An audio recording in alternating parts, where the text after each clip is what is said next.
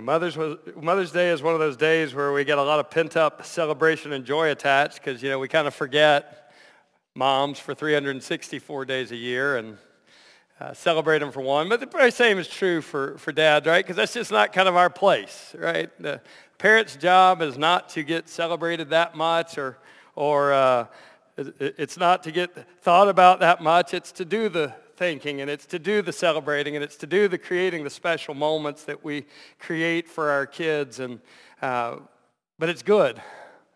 It's good to get to take days like this and remember there are women in our lives that should be celebrated. And so much of what they do never gets seen by anybody. So much of what they do feels like, or doesn't even feel like it's doing anything except for keeping the wheels spinning and the plates revolving. And it's just good to step back and say, Happy Mother's Day. It's good to step back and say, thank you for what you do, and it matters, right? But it's not lost on me that this isn't a day of celebration for everybody, or it's a day of celebration that just has a little bit of a tinge attached to it because for many of us, mom's not here anymore, and we don't get to celebrate with her. Or relationships with mom is not what it should be, and there's a break that we've experienced, and there's just that little tinge. Or maybe we've struggled with the desire to be mothers, and that hasn't been fulfilled yet, and there's that little tinge attached to it. But in all of that, it's a great opportunity to celebrate. And I'm thankful that we get some time to recognize the unsung heroes of our homes, the unsung heroes that are making things happen. And the passage we're looking at today, what I want to focus on is motherhood has a mission attached to it. Motherhood has a mission attached to it. And since it has a mission attached to it, it's big enough to comfort those little tinges of loss. It's big enough to comfort when something's broken. It's big enough to comfort when one desire is not fulfilled. It's a big enough mission to include and still provide purpose and richness into our lives. Because not all mothers are biological mothers, or many mothers are biological mothers, but they have a whole string of children that aren't their biological children. They're spiritual children that they've invested in. Because motherhood has a mission. And so, in fact, in this passage today, it's probably addressing empty nesting mothers. It's probably addressing mothers who kind of passed into a new phase where there's not someone clamoring for their attention and constantly needing a nose wipe or a diaper changed or a lunch made. It's a group of people that now all of a sudden are able to look past or look up and to see there's this whole other purpose for this phase of their life.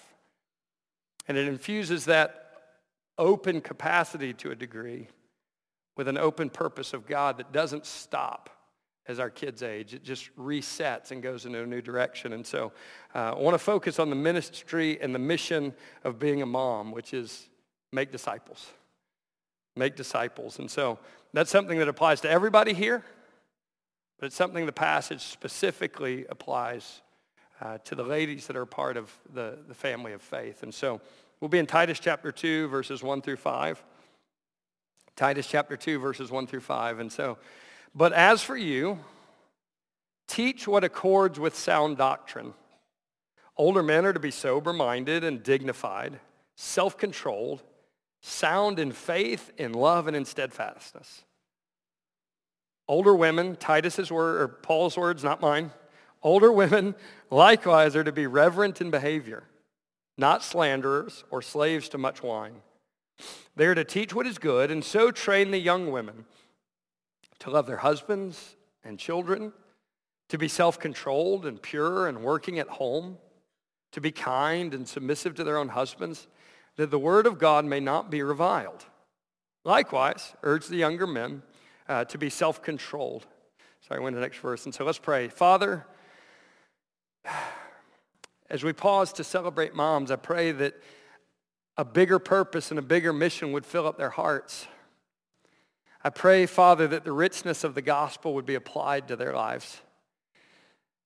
God, that they wouldn't live with that nagging sense of guilt. They wouldn't live with that, am I doing enough? They wouldn't live with that sense of failure or not making it or drowning. Or they wouldn't live with just the nagging of their heart that it's not enough, God.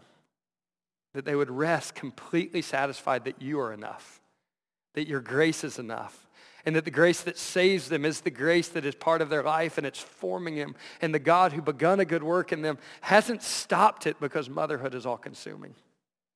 He's continuing it and will continue it by his promise until the day of Christ Jesus. And so, Father, I pray there would be hope that infuses the soul of the ladies of this church, and I pray there'd be hope that infuses the soul of all of us. We pray that in Jesus' name. Amen. Well, mom's ministry is to make disciples. A mom's ministry is to make disciples. Let's look at the first part. Your character is always essential to your impact. Your character is always essential to your impact. Now, kind of qualifier, I don't think, at least in my life, and maybe it's true for you, I don't think there is anything on earth that tempts us more to guilt than being a parent.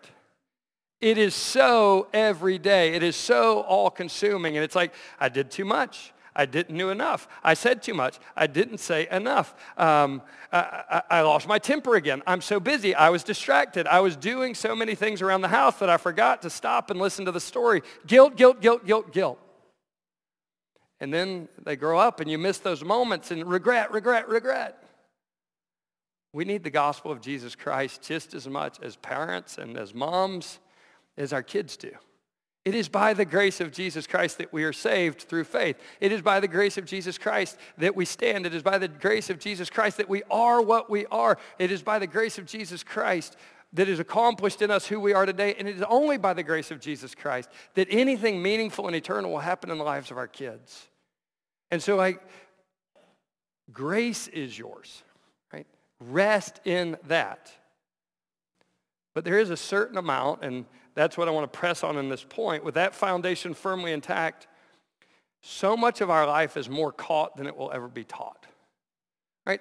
Our kids pick up our mannerisms, they pick up our habits, they pick up our phrases of speech, or they stop and make fun of them, one or the other, right? And so much of what they learn, they learn because they see us do it and how they talk or how they, just so many different things that they learn. And so they catch them from us. And as we're trying to go through that, that same thing is true in the spiritual realm. So much of what we pass on to our kids will be caught from us as much it will be taught from us.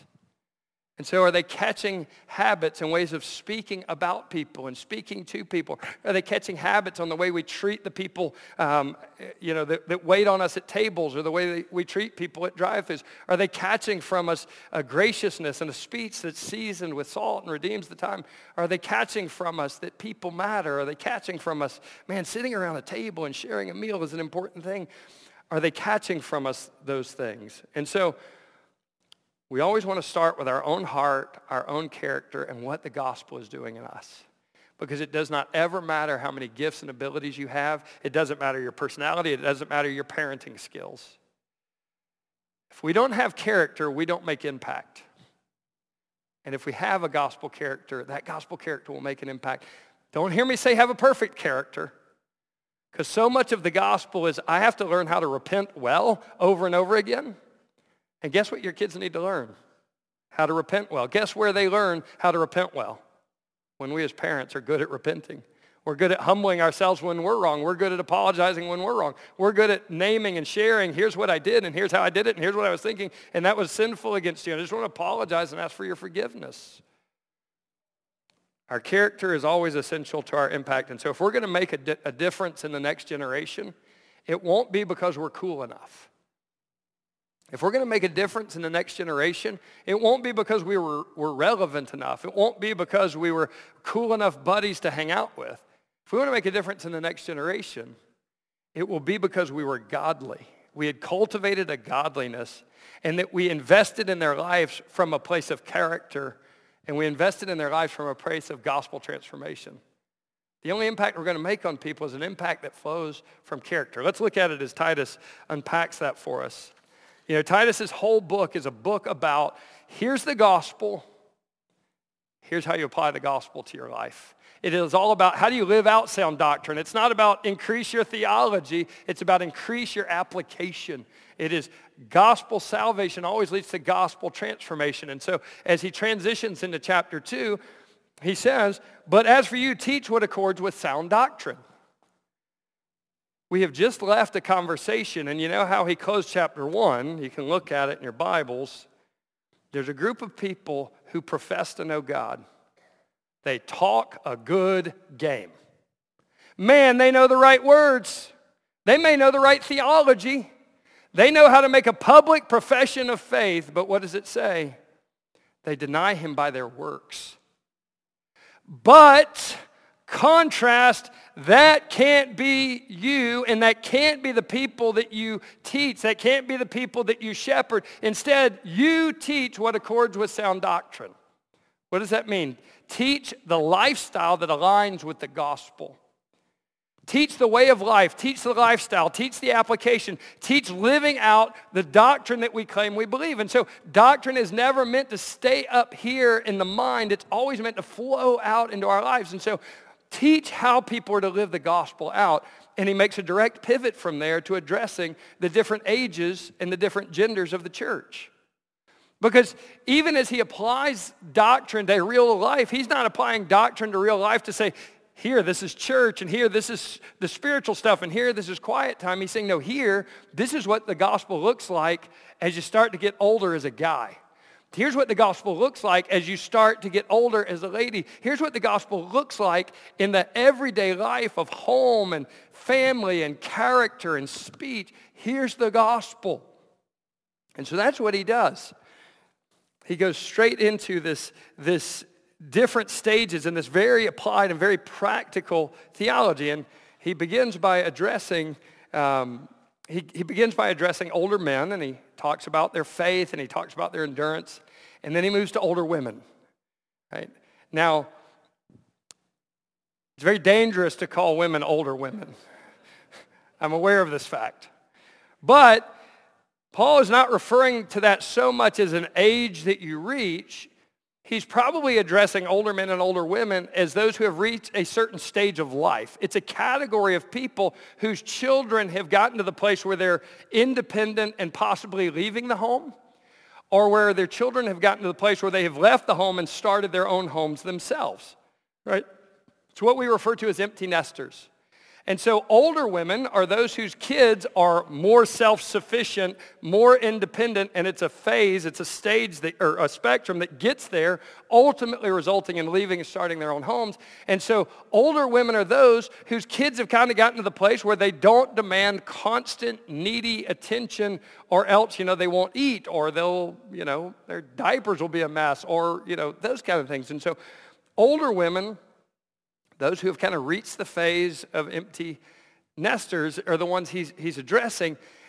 And I think he's addressing them because they've reached this place where they have this expanding capacity, right? You no longer have 24/7 demands on your attention anymore. You have a different capacity as your kids get older, and especially as your kids leave the house. He's also addressing them because you've done this long enough that you've reached a level of godliness. You see, older women is not just you've made it to a certain age or stage. You've made it to a certain level of growth, a certain level of godliness. And he's going to say that here in these verses. So you've got extra capacity. You've matured in your faith. And by the way, you're maturing in your faith if you just do today faithfully. You're maturing in your faith not because you had an hour quiet time, while the kids napped and you never sleep. You're maturing because you're simply doing today as faithfully as you can do today under the grace of God. He begun a good work in you. He'll complete it until the day of Christ Jesus. He's up to stuff in your life. And so you have this extra capacity. You have had God form in you through experience and through little moments of faithfulness, a character. And then you're met with this place where now all of a sudden, all of my purpose that was about my kids, you also have this, well, maybe there's this nagging loneliness. Or what's my purpose now that I don't have kids to take care of, kids to raise, kids to take to ball practice, kids to take to school? Do I have purpose anymore? And so maybe you have a group of women with increased capacity, but also this increase of, what do I do now? And Paul says, wait, there's this thing called the church.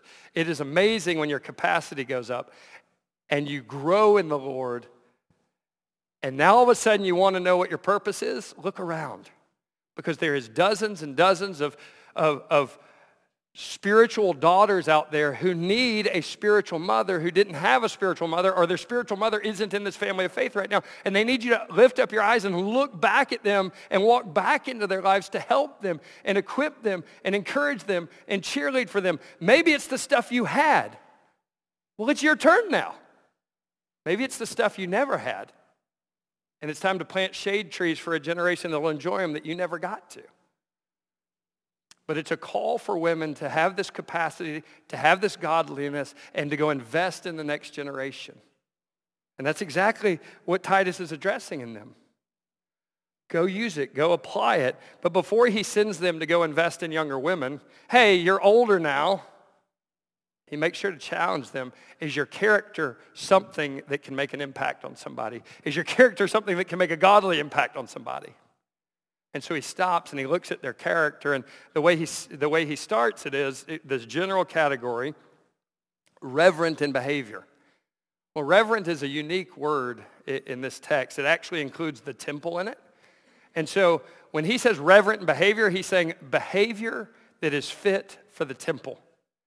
You know, church behavior. Like occasionally I'll joke because you'll hear people say like, hey, you can't lie, you're in church. Like it's okay elsewhere. Like you can lie as long as you're not in church. You know, be on your best church behavior, kids. Well, what Paul is challenging Titus and what Titus is to encourage these young women to do, that he's encouraging older women to do, is live like you're at church all the time. And you know why he encourages them to that? Because they are at church all the time. You see, in the Old Testament, the temple was the place where God's presence dwelt on earth in the middle of his people. And it was a holy place because of that. But in the New Testament, you are the temple of the Holy Spirit.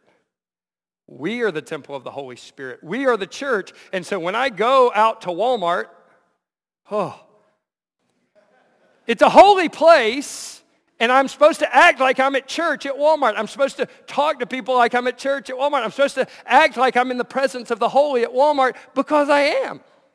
And so women, how could I just say, here's the character you should have?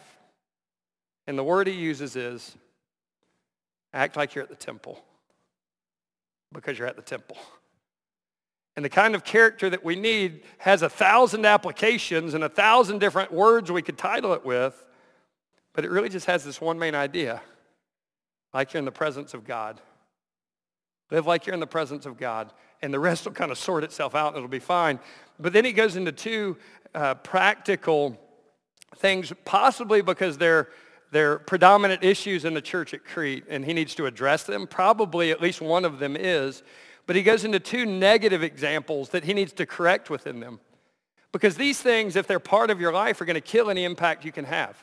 Right? You can teach the best class on mothering, but if you're a slanderer, who's listening? You can teach the most amazing class on marriage to young women. But if you're a drunk, who's listening? If you don't have behavior fit for the temple, who's listening? And that's what he's gonna say here. And so he starts with not slanderers. Right? So the word for slander is the word we get devil from. And if we're the kind of people that tear down other people's reputations, or if we're the kind of people who gossip, even if it's true, it's not helpful and it's not right for that conversation, or if we're people who lie, or if we're people who manipulate, if we use our tongue for destructive purposes,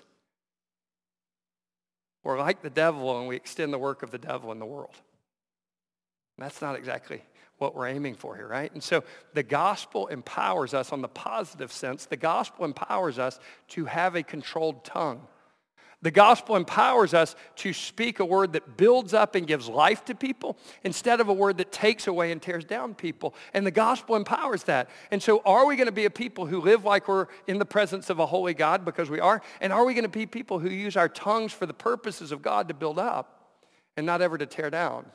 Not slanderers. Not slaves to much wine. So alcohol must have been a problem in Crete because he mentions it multiple times in the book. So alcohol was a problem in the culture that they were a part of. So a couple of things about that. We won't dive into it too much. If you drink strong drink, it's sin. Right? That's in the Bible and it's listed. So don't argue with me about Christian freedom. If you drink strong drink, it's a quoted chapter and verse. It's sin, and that's something to repent before the Lord. If you get drunk, including buzzed, if you are mentally altered by alcohol, it is sin, and it's not really up for discussion, and you should repent, and you should get right with the Lord on that. Past that is where we debate what is called Christian freedom. If it's one drink or if it's two drinks, and if it's the glory of God, then some people choose to do that, and they choose to do that in honor of the Lord, and they choose to do that with a free conscience and conviction. Hopefully they choose to do that wisdom where we hold these things loosely. Like I hold this loosely, you hold this loosely. Like God, this is yours, and if for the sake of another person I would not eat meat for the rest of my life or drink for the rest of my life, then I gladly give that to you. Take it away, and I don't give a junk about it. Or I'll do it. If that's what you say, do. I hold it loosely, right? And so within that is the confines of Christian freedom. There is sin, and then there's Christian freedom. And so what's happening here is that they are drinking to a level that is affecting their influence over other people. They're drinking to a level, whatever that level is, that their impact on other people is going to be tarnished by it. And if your impact on other people is affected by how much you drink, it's a problem, right? Now, I don't mean like there's always people that are going to turn their nose up at anything. I mean, if there is a good-willed person who is legitimately going to have their influence from you impacted by it, then it's not worth it. So act like you're in the presence of a holy God, because you are. Let the gospel control your speech to make people better instead of tear people down. And let the gospel determine what, if, how much, and where it is appropriate, if that is part of your life, but being willing to submit that to the Lord. And so I think what this section comes down to is this. There's people with amazing gifts and amazing abilities and amazing teaching and amazing personalities and all kinds of amazing features to their life. But their character makes them absolutely unusable before the Lord. Or their character drastically impacts how usable they are for the Lord. And so that's what we want to challenge. Our character is always more important, or our character is always essential to our impact. And I think when it comes to mothers, one thing I want to make sure I say before I leave this point is something as simple as this. God is doing stuff in your life that you have no clue about. Right? Because we've been at the phase where it's like, four, not all in diapers, but close, and it's like, I'm going to survive today and hopefully get enough sleep to survive tomorrow. And the thought is, man, I can't do anything. I can't serve anything. This is all I can do. God is up to stuff in the middle of that, even if you have no clue about it. And you will come out, if you will just do today as faithfully as you can do today, and then, pray and ask for grace and do it again tomorrow, you come out of the other side. And you come out of the other side, and God has done stuff that you didn't know he did, but it'll show up one day. And that's so much of how God works anyways. And so be encouraged. Like when you feel like you're so deep in the weeds that a quiet time seems like a distant memory, and you're seizing little moments to shoot up a desperate prayer before God, Keep shooting up that desperate prayer before God. He's up to stuff. He's doing it. Second, your ministry helps others apply the gospel to the everyday stuff of life. Your ministry helps others apply the gospel to the everyday stuff of life. And I wrote a whole one-page lesson in my sermon today because I knew we had the baby dedication. It was like, that's okay. The time goes anyways, right? This is how this works. That's all right. Romans 12:1, by the mercies of God, present yourself a living sacrifice, holy and acceptable to God, which is your reasonable, worshipful service. He does not say offer your Sunday mornings. He does not say offer 4 songs as you lead into a sermon that you have to listen to. He doesn't say offer your jam session in your car as you listen to worship music. He says offer you. Offer all of you. Because the truth is you are always worshiping. Now, the what and the who might be in question, but you're always worshiping. Everyday life is worship. And the reason I say that is because motherhood is a very everyday thing, isn't it? It's everyday life. It's mundane. It's routine. And it's an opportunity to worship. It's an opportunity to present you back to God in the everyday normal stuff of life. And that's exactly where Paul is going to instruct these, or that's where these older women are going to be instructed. Go walk into the everyday life of young women. Go speak into the everyday life of young women. Go attach the gospel of Jesus Christ to the day in and day out of life, right? And so look at it as he jumps in.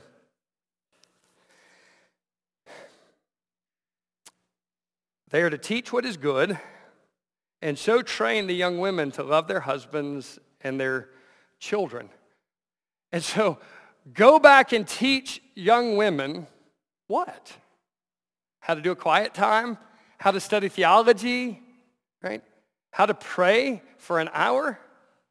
Go back and teach a young mom what it's like to love a husband when life is so draining and so consuming for them. Walk back in there, because nobody teaches us about this marriage thing. They just say, hey, have at it. Here's a couple of tidbits as we toast you and make jokes about how hard marriage is. Go have at it and do it. Nobody teaches us how to be married. Nobody teaches us how to be married with an honor to the Lord and a love for our spouse. Nobody does this anymore. Most people don't. And so we walk into marriage and it's like, figure it out. Well, some of you, through trial and error, have figured it out. Not perfectly, but in a way that is growing and intimate and stable and has something to offer someone else. And they don't have to figure it all out on their own, because you get to give it to them. Like, you can give them the cheat sheet. You can give them the answers from the back of the book in part. And so go teach older women. Go walk into younger women's lives and teach them what it's like to love this guy called a husband. Because it's so easy to sit in a group of women and talk about how bad they are. Because they're awful. They're sinners. And so are you.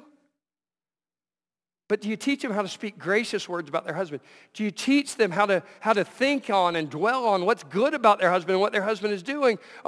Do you teach them about what it's like to be married? Do you teach them to see the best? Do you teach them to be their husband's best cheerleader? Do you teach them this practical stuff? Do you teach them a gospel truth like this? You are the biggest problem in your marriage. And I am the biggest problem in my marriage. Do you teach them things like that? Or is it always the other person's fault? And if they would just get it straight, then our marriage would be great. Nobody teaches us this stuff. Nobody teaches us what the gospel looks like when you have two kids and constant demands on your time. Go walk into some young woman's life and help her navigate that with a love for the Lord that leads to a love for her husband. And guys, same thing. Go walk into a young man's life. Do the same thing, right? Teach them how to love their kids. Nobody teaches us how to raise kids, much less raise kids that love Jesus Christ, right? We think about how few of us were raised with family devotions. One of our classes just went through a section on family worship. Nobody teaches us this stuff. Like, best case scenario, we had McDonald's in the same car together when I was growing up. You know, I come from a divorced home, and so in between ball practices, we had McDonald's, and we were all in the same car at the same time. That's not gospel parenting. That's what I know. Go figure it out. There's some of us have a little less no clue of what we're doing who can go walk into a young man's life, walk into a young woman's life, and say, here's some ways I totally blew it and I do it different now. Here's some ways that you're doing great and I want to encourage you. Here's some things I would do and the way I would do it if I were in that situation. Go walk into somebody's life and help them. And then teach them practical stuff like purity. You know, purity is simply like if you had a bottle of water with dirt in the bottom and you shook it up, it's mixed. And that's impure. And then pure is like you drain it through a filter of some sort, and out comes just water. Teach them gospel purity. Teach them gospel purity. Teach them gospel kindness. Don't just be nice to people. Be gospel nice to people. Teach them how to be self-controlled, right? Our emotions aren't all over the place and erratic and exploding constantly. Our emotions are properly framed within the gospel so that they're properly expressed. Teach people how to live with some control. Because we need people to teach us how to do some control, self-control. And that's the kind of stuff. Teach them how to manage their home. Who would have ever thought that cooking meals and having people in your home and sitting around your table and making lunches and cleaning up would be gospel ministry? But isn't that exactly what he says? Teach them how to manage their household so it keeps running the right way, so that it keeps running in a way that it does what it's supposed to do. Teach them how to work at home to keep the home running. Now, I don't believe that means they can't work outside the home. I think that means is they're responsible for making sure that the kind of the wheels of the home keep rolling in the same direction. Now, yes, if the wheels of your home start falling off, and if the wheels of your home start falling off, then like, hey, we need some more time and attention at home, right? But as long as the wheels of the home are headed in the right direction and they're moving forward, right, just teach them how to do that. A meal plan, that's gospel ministry, right? Your ministry helps other people apply the gospel to the everyday stuff of life. And there is no segment and there is no people and there is no area of life that the gospel isn't meant to touch. So moms, go help other moms do everyday ordinary stuff as gospel people. Last step, your impact helps protect the gospel from slander. Your impact helps protect the gospel from slander. We got any Zaxby's fans out there? I figure since I put you to sleep, this might wake a few of you up. Zaxby's, come on. Y'all know you're not telling the truth. We are Zaxby's connoisseurs. From St. Augustine, Florida to Atlanta, Georgia, I think we have been to every Zaxby's along the interstate. So heading back from Zaxby's, heading back from Atlanta a couple of weeks ago, and I'm not really hungry, but I'm like, I need to eat, and nothing sounds good. So, Zaxby's, right? Well, drive through around the corner, so I park, and I go in. I'm the second person in line, and there's a worker there that, like, ignores the person in front of me as long as they possibly could to where it's, like, awkward. Like, we're standing here, right? And you're standing there, right? And, like normal people say hello. So it uses as few words as possible, takes the order, and then it's my turn. And it's like the massive inconvenience of taking my order while you don't talk to me at all, don't greet me at all, but you take my order, fine. And it was good. Tenders tossed in tongue torch. Juicy and spicy. And great meal. How was my experience? Awful experience. Kind of contrast that. Amy and I went to Dolan's for the first time Friday or so ago on a date.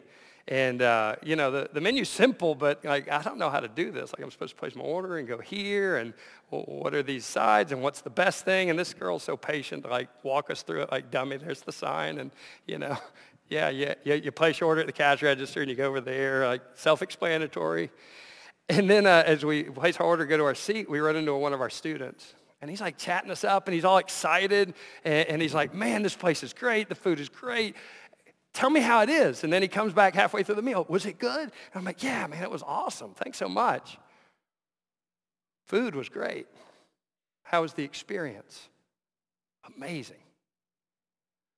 The food of the gospel is an amazing food. Now, some people hate it and reject it. Some people believe it and receive it. But the gospel is amazing. We get to impact how people experience the gospel, though. Well, they haven't a Zaxby's experience of the gospel because they've met Christians like that. And they're part of a, they sit in a church experience like that. Or will they meet Dolan's types of people in the gospel? And they'll have a church experience like that, and they'll have people that love them like that. I can't change the gospel, but I can change how people experience and hear it when it's shared with them. And that's what he says. 3 so that statements to wrap this up. So that the word of God is not reviled, meaning you live in such a way that the gospel is not easily dismissed by other people. It's not slandered or blasphemed. And so if we teach young women and young men and old women to live this kind of life, this gospel kind of life, if we do that, the gospel won't be easy to dismiss from a lost person that hears those words. Second one in verse 8, so that no opponent may have anything to say, meaning there's no legitimate charge that can be laid against the church or the people that are sharing the gospel. And then lastly and positive in verse 10, so that the gospel may be adorned, so that we might adorn the gospel of our God and Savior. The gospel might be properly enhanced to be seen as beautiful as it is without any distraction. So the way we live our lives and the way we invest in the next generation and the way we invest in young women's lives and young men's lives is going to have a chance to raise up a kind of people that make the gospel hard to dismiss, to raise up a group of people that wrap the gospel in the kind of clothing that shows it as beautiful as it truly is. That's the mission that you have. That's the mission that you have. And so it's your character in a way that leads the gospel into everyday stuff of life. But this character comes with a mission. The lost world is going to hear the gospel from people like this in a way that they wouldn't hear it otherwise. So motherhood doesn't just have a mission to make disciples. Motherhood has a mission that reaches all the way into the lost world at the same time. A few practical things as we wrap up. What you do matters, keep it up. What you do matters, keep it up. Every conversation, every lunch, every coffee with somebody in a coffee shop where you patiently listen to their story and patiently give wisdom and advice, every time that you wipe a nose or read a bedtime story or say a bedtime prayer, everything that you do matters. Keep doing it. Recommit to doing it. Second, what specific areas is God calling you to cultivate in your life? What specific areas is God calling to cultivate in your life? A greater love for people, your wife, your husband. A greater love for your kids, a greater love for the people around you. What is he calling you to cultivate? A marriage that puts Jesus on display? Parenting that reapplies the gospel?